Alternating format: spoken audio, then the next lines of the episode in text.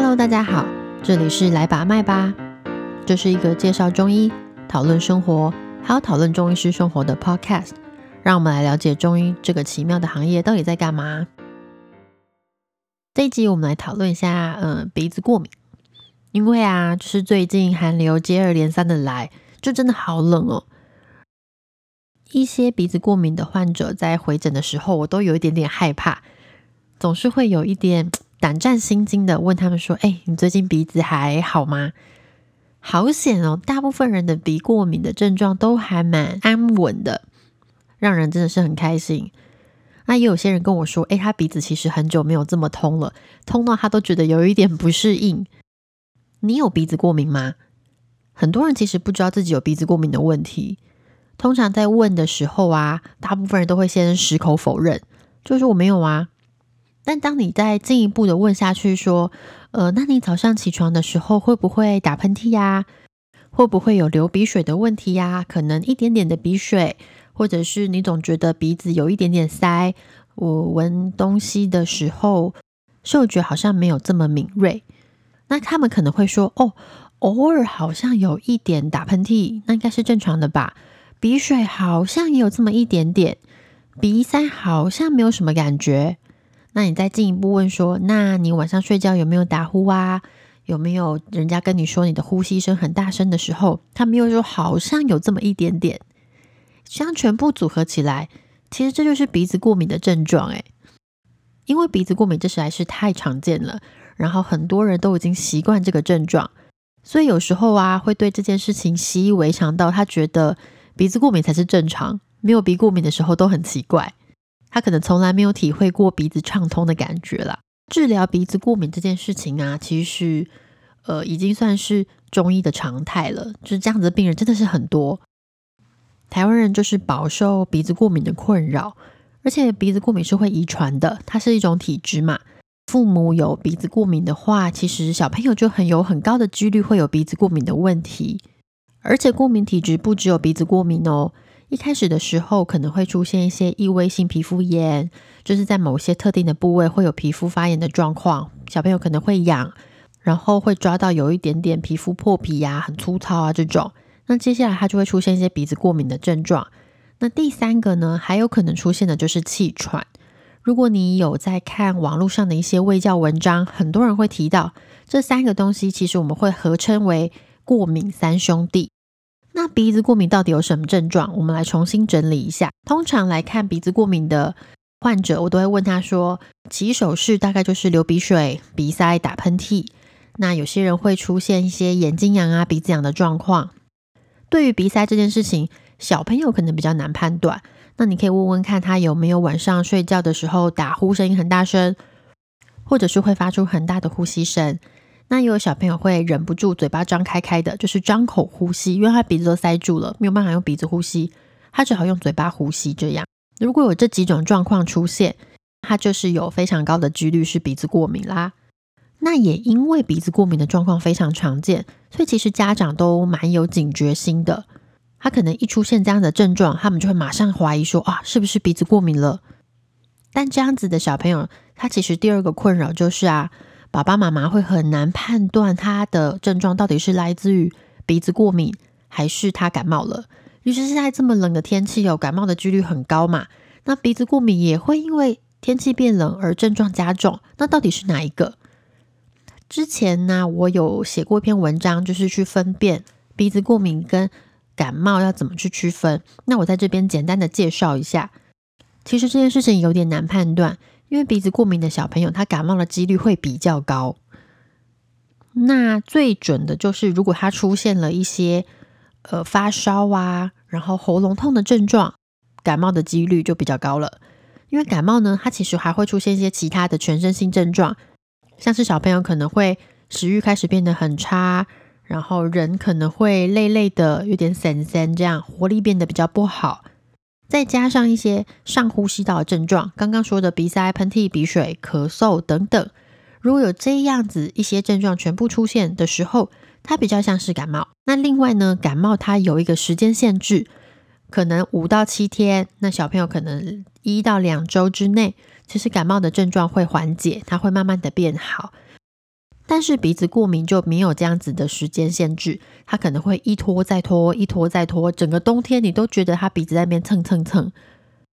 鼻子过敏也会有它自己的时间限制，不是只说它一个礼拜会好，而是它可能会在某些状况下发作的比较厉害，像是早上啊、晚上啊，那或者是天气突然转凉的时候，灰尘比较多的地方、尘螨比较多的地方，它也会症状加重。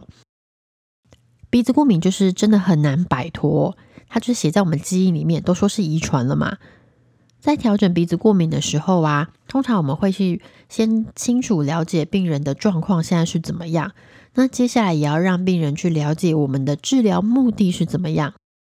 刚刚说体质很重要，我们的目标大概会放在让他的鼻子症状改善，例如说他可能每天早上起床都会。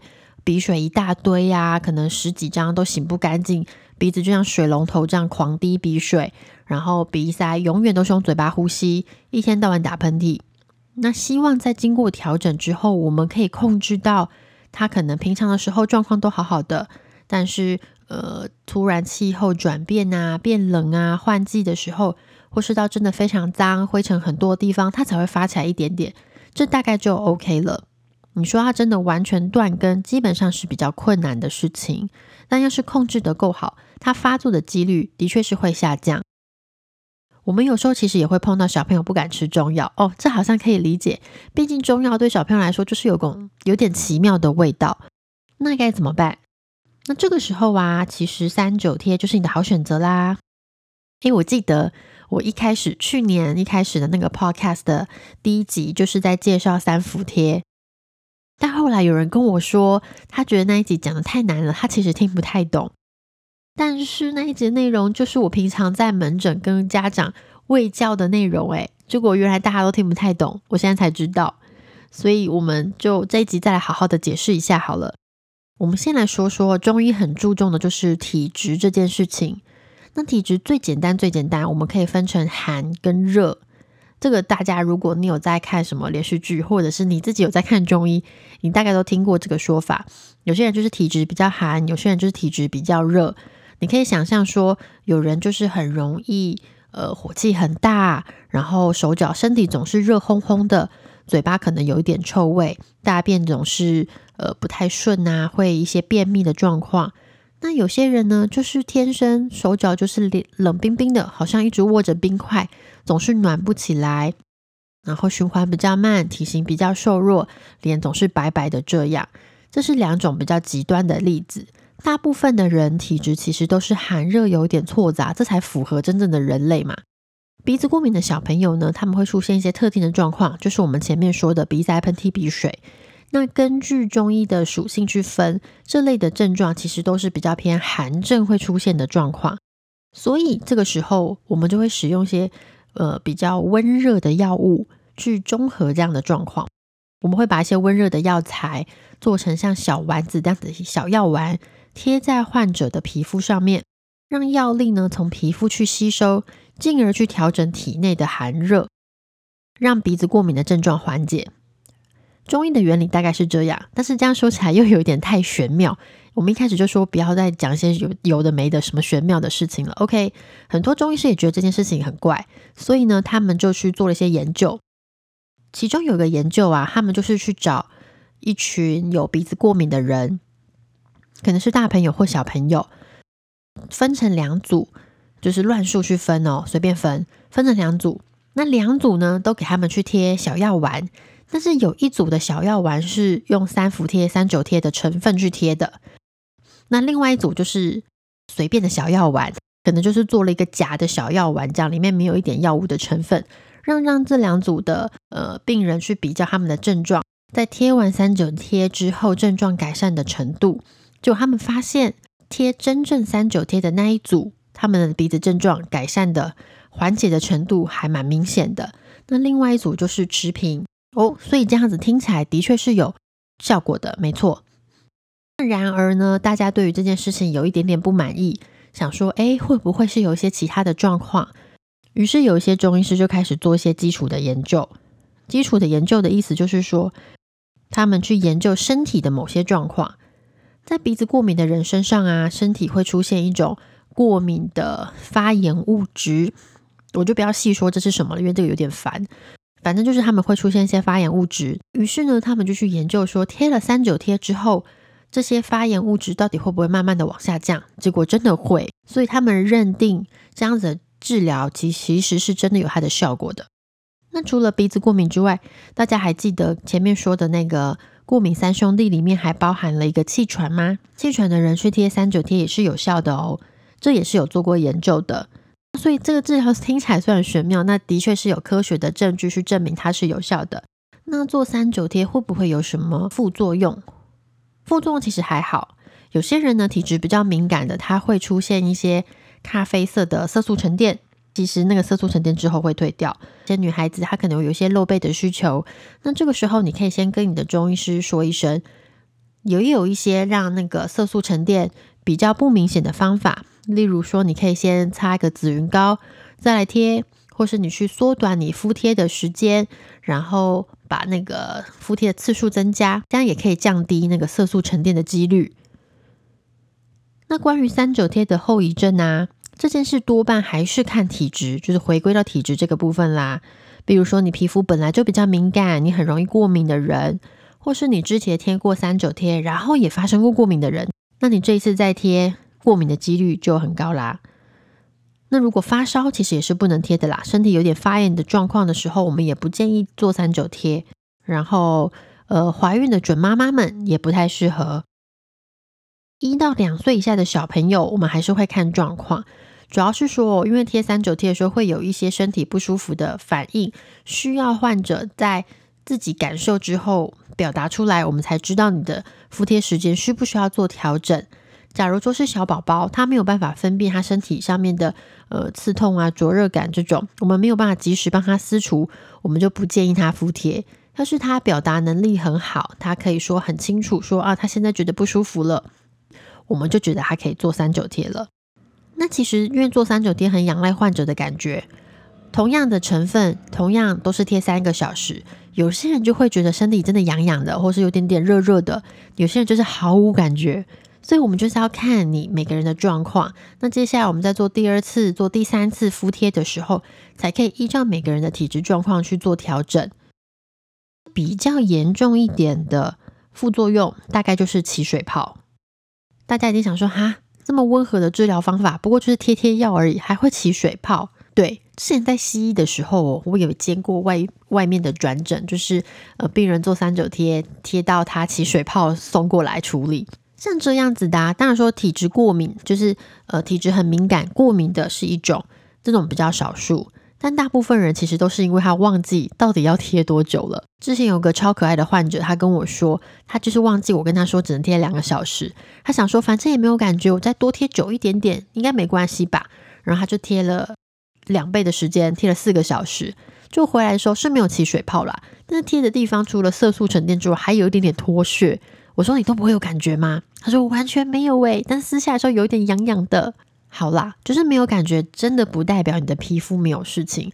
我强烈的建议你们还是遵照医师建议你的时间去做敷贴啊，因为每一家的成分，就是每一间中医诊所他做的那个敷贴的成分，其实会有一点点不同，所以他们还是会建议你不同的时间。不是我这边说两个小时，你那边就一定是两个小时，这个就有点难判断了，所以还是要相信你的中医师。那另外，我有遇过患者，他给我贴一整天，他就说我真的完全没有感觉，我就贴了一整天，结果回来的时候起了超大的水泡。那他自己也觉得有点拍死，因为他就想说没有感觉嘛，然后就觉得我说的时间可能太低估他了，他的皮肤真的很强悍这样。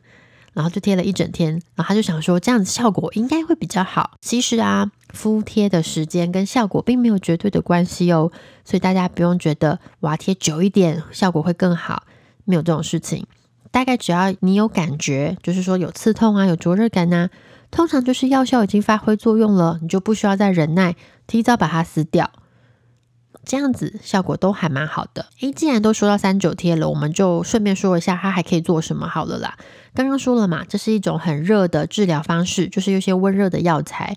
所以关于体质比较寒凉的患者出现的症状，其实它效果都蛮好的。例如说，有些女生会经痛的很厉害，然后每次经痛的时候，她会热敷肚子，都会觉得感觉比较舒服的那一种。三九贴对你来说也许是个好的方式。